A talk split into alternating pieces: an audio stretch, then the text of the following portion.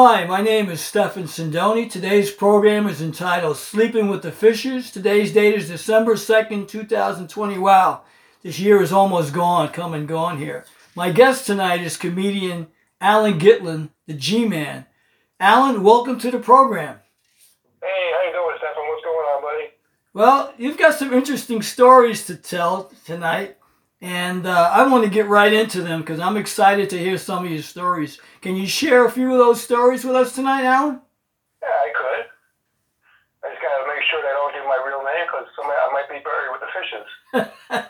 That's right. That's why the name of the show is Sleeping with the Fishes because either one of us might be, you know, uh, sleeping with the fishes. They might have cement uh, shoes for, for both of us. shoes, yeah. And I got some pretty big shoes, so they gotta be pretty some some pretty big cement blocks. Yeah, mine won't be that large. That's another story, huh? Yeah, that's another story and a half. Yeah. All right, so You know. let's cut to the chase here now. Um, Okay. Uh, so I was married to an Italian girl uh, for 15 years, and her uncle had a plumbing and heating business uh, with his brother-in-law, whose father, I guess it was really his father-in-law, I guess, was uh, a cook for the mob. this is it. This is the mafia we're talking about, right? Yes, yes, the mafioso, yes, Okay. or the Cosa Nostra, whatever you want to call it. Yeah. Um, and uh, they were very close to them. They were involved with the Gotti family when uh, Teflon Don was around. And Sammy the Bull was his brother-in-law's brother-in-law. That's that kind of on the other side. And they had a plumbing and in Long Island. And his brother-in-law uh, used to have guys come over from Italy, and they would get him plumbing and heating licenses and get him citizenship in the United States for Mr. Gotti. And uh, there's a couple of stories here. Uh, they bought a Italian restaurant which was owned by the Gambinos, and they were told not to buy it, and they bought it anyway and the Gottis and the Gambinos did not get along too well. So they remodeled the whole restaurant in Flatbush, and we actually were going to the restaurant to for the first, you know, opening day, you know, like opening day, we're having a big party and everything. All families were coming from both sides, everybody was coming there. So we bought a big plant to open this restaurant with, and of course we lived in Jersey. So we come over to Verrazano and we're on the Belt Parkway and we see a lot of smoke. And we notice that the closer we get to Flatbush, the closer we get to the smoke. And finally we get to the street where the restaurant's on and they won't let us down it because they waited till they remodeled the restaurant, they waited till opening day, and they burned the place down. So needless to say, we didn't go to a grand opening that day. uh, they were told not to buy it, but they bought it anyway. You know, also, this is a story that I don't even think you know, which I totally forgot about the other night, actually. So his uncle, my, my ex-wife's uncle, had a nephew who was about the same age as me, which I was about 27, 26, 27 at the time. And nobody knew what this guy did. He always had money. He lived with his mother, but he would disappear for like two, three months at a time. We believe he hitman and just they sent him on different jobs, and then he'd come back like nothing happened. He never had a never had a real job, but always had money and always had a nice car and always had a girlfriend. But he would go, he- he'd be there for a couple of months, and all of a sudden we didn't know where he was. We, don't know where he is. He he took off, and then a couple months later he'd be back. Where were you? "Ah, I can't tell you. I just, you know,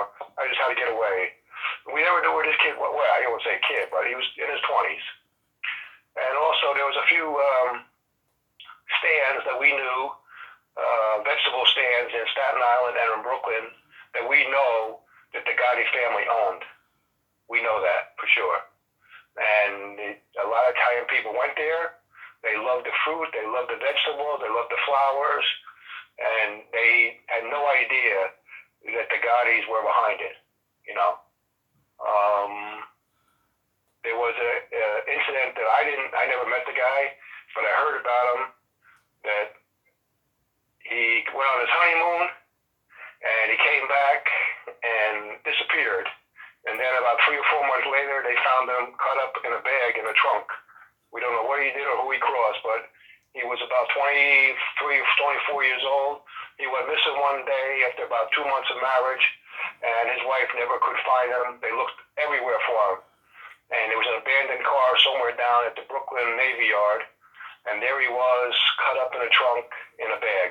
So they were about ready to get him uh, out there to sleeping with the fishes, I guess, that night, huh? He was sleeping with the with, with something else. I don't know what the hell he was. they, they must they must have sliced him up, you know, and he must have crossed somebody up, you know, to do that. But they waited till he got married first. You know, they want to I guess make him suffer and show and and have a message sent to him. I guess, you know. Well, that's a message and a half that they sent. Yeah, I remember a friend of mine, Chris, who uh, lived on Howard Beach where uh, Gotti lived, and he told me about how Gotti's son was riding a bike and one of the neighbors who lived down the block drove down the block, didn't see the child, and ran him Right. over and killed him. Right. And then my friend said to me, he says, you know, uh, Gotti uh, went out of his way to make sure that the kid who killed his son uh, was never seen again. Right. And uh, I went to a wedding where he, where the, um, my my ex-wife's uncle, uh, brother-in-law, had a wedding for his daughter, and it was a table full of guys, no women, all men, all dressed in nice suits, and there were actually bodyguards at the bathrooms, like watching you, big goons, and it was in it was under the L somewhere in Brooklyn. I don't remember exactly where. And a truck backfired on the street, and they all hit the ground. I swear to God, I, I, you couldn't make this up, man. You couldn't make this up. They all hit the ground, baby. They must have thought somebody was shooting at them or something. I don't know, but it was crazy. It was a whole table, like 20 guys, no women, you know, all wearing these gaudy suits with a white tie, and there were actually bodyguards at at the at the at the bathrooms, uh, both the women and the men, just standing there like like like almost like with their arms crossed, just watching everybody go in and out of the bathroom. Um, I actually met Sammy the Bull twice. He wasn't a big guy, a little wide, but he wasn't real big, and he really thought his didn't. Let me tell you. You know, he walked around like, you know, don't touch me, man. And he really wasn't a big guy at all. You know. Um, I met Gotti once. Uh, I couldn't get near the guy. I didn't. I know I was afraid to get near him. To be honest with you. you know, but her, her uncle eventually uh, split up with his brother-in-law because he was getting in too deep. He actually went away for somebody for five years and came out and owned twenty, like ten businesses because he took the rap for somebody. And all the there used to be a show on I don't know what station it was on one of the cable stations called Mob Wives and all their husbands were in prison. Well, I met all those guys when they were younger or teenagers, and they thought they were hot shit then. And because their their fathers were in the mob, big shots, they I guess they they became little gangsters or whatever, you know. Uh, so I knew I met them all when they were younger. You know, um, they were wise asses, and they thought they were hot shit. And you know, their old man was a big shot in the in the in the mob. You know, they were come, up and comers and Gotti's friends and all that. And the funny part of this is that um, after I divorced my wife, I got into the car business and I became an outside salesman for a Ford dealership. Now, a lot of the buses, companies in, in New York and in the Bronx, um, I hope I don't get shot in the head for this, uh, but uh, they're owned, a lot of them by the, by the mob or, or small mobsters. Uh, Peter Gotti owns one of them. The Genovese family owns one of them.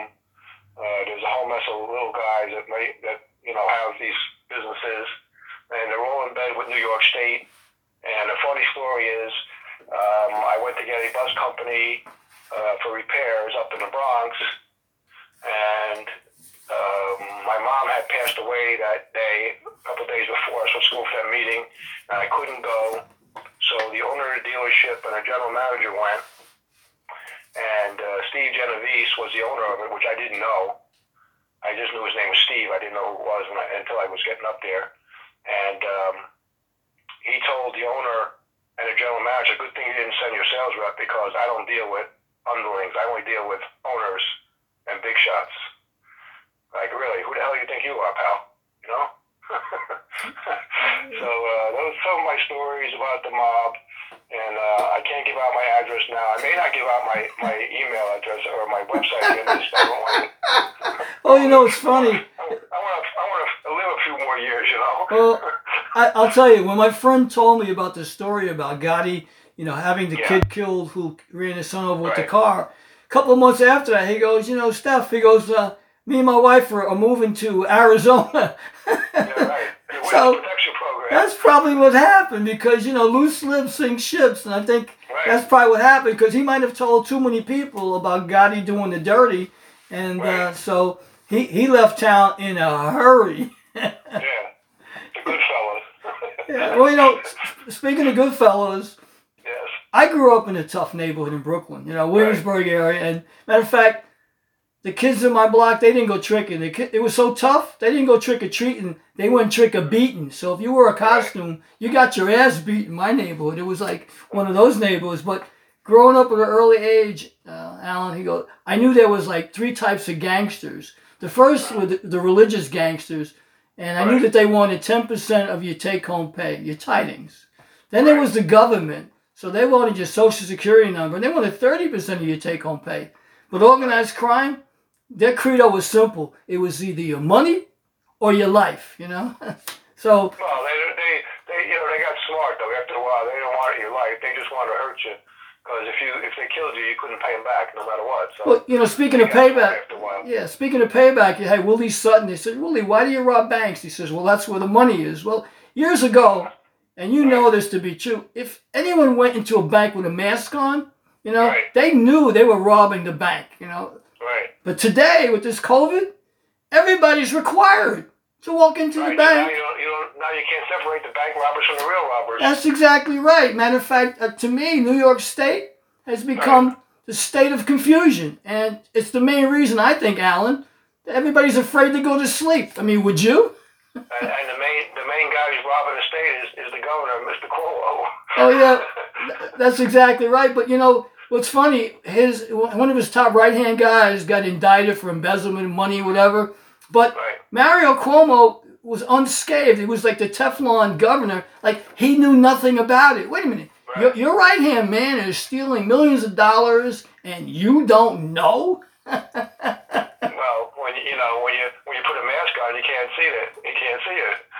you know. Well, you know, it's just it's just interesting, you know. But they, you know, what goes around comes around, and I just look at it like, you know what? It's, at some point, the truth will surface. You know, dirt always rises to the top. You know, the scum always comes to the top, and that's what we're we're really talking about. We're talking about people that just, you know, think that they're all that in a bag of chips, and they're not. They're all lowlifes who we're talking about, but in a nice way. We're being very comedic about it, but all these people, you know will get in the end what they deserve. So tonight, you know, we sharing these stories, but you know, these guys aren't to be glorified whatsoever. You know, it's a lesson to learn. If you've got children, you teach your children this is how you should be, not what you shouldn't be. And these people are not very nice people. But Right. I worked for a company, Alan. I'll share this last story.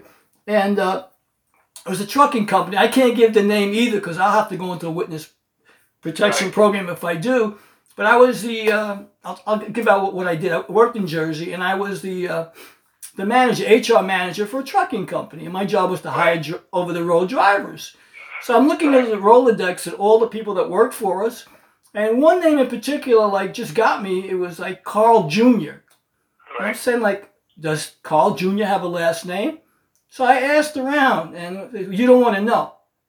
Well, you know, you just got here, right? Yeah, I just started working here. Well, just let leave that one alone. So one day over the intercom, there was a, a phone call for Carl Jr. Said, well, Carl Gambino, please go to the phone. well,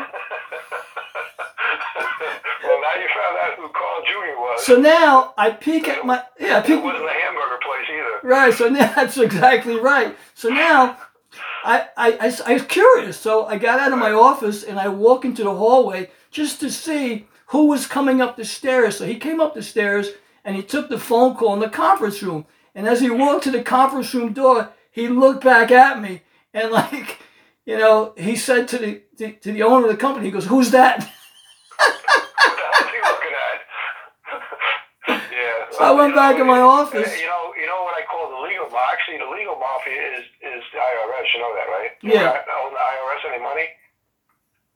If you if you own the, owe the IRS money, your interest is compounded daily, not monthly, not weekly, daily. So they put you on a plan where you pay, let's say, one hundred and fifty dollars uh, a month, and you owe five grand. Right. It'll take you about 12 years to pay that back because it's it, it- it's being calculated, Daily. compounded daily, not weekly, not monthly, daily. So now, if you don't pay it, you get pounded daily, right? Uh, no, they'll, no. If you set up a payment plan, they'll leave you alone, but it's going to take you forever to pay it off, and the interest is going to be through the roof. You're better off borrowing the money from the mob, probably. Well, you know, you know, it's funny, but years ago, loan sharking, uh, the mob would charge like twenty percent on a loan, Right. and and they thought that was a crime. But now with a credit card, you know, people who who uh, don't have good credit, twenty five and thirty percent on the card. Right. So who's who's robbing who? Right. Yeah, It's just amazing. You know, one last thing about the, the company I work for with Carl Jr. there. So the fellow who hired me, who worked with me, he, he was also in the HR with me. So I said, let's go to lunch. And we went to lunch. And I said, why didn't you tell me who Carl Jr. was? He goes, well, I, I didn't want to scare you off. He goes, because you're a good you're a good employee. He goes, and I see the kind of work you do. And he goes, I didn't want to lose you. He said, but I'm going to tell you a quick story. So we're having lunch. He said, uh, Carl Gambino Sr., the father, was in his house, and it was surveillance. You know, they were watching him in Brooklyn. He lived, I guess, in the Sheepshead Bay area, right off the water there. And the FBI was out in rowboats, just watching. You know, Carl and and uh, all of his guys there, his soldiers there at his house there. So after about three, four days of this surveillance, Carl says to one of his soldiers, "Do me a favor, go out there with a rowboat." and see if these guys are hungry and bring them all this food out. So they row out to where the FBI is out there, and they say, oh, "Excuse me, guys, uh, food is compliments of, of Mr. Gambino. He knows you guys should be hungry because he knows you haven't eaten all day because you've been watching him all day, so you got to be hungry." So I found that kind of interesting. That you know, here it is. I got a story about you know Carl uh, Gambino Senior, but his son, you know, looked just like him when I saw him. You know, because the apple doesn't fall far from the tree. But these apples were rotten, I got to tell you. Right. Right. Hmm. Interesting.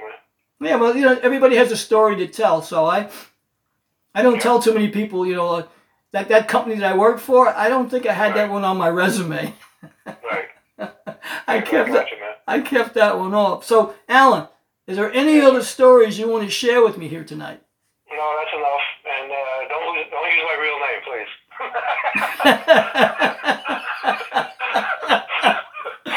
All right, Mr. Humperdinck. Thank you. All right, so this I'll use my name. This is Steph signing out tonight. This was Stefan's World, and this is comedy at its best. So if you like what you're hearing tonight and you want more of it, I'll do some more with my uh, my guests who go unnamed uh, as we go forward. the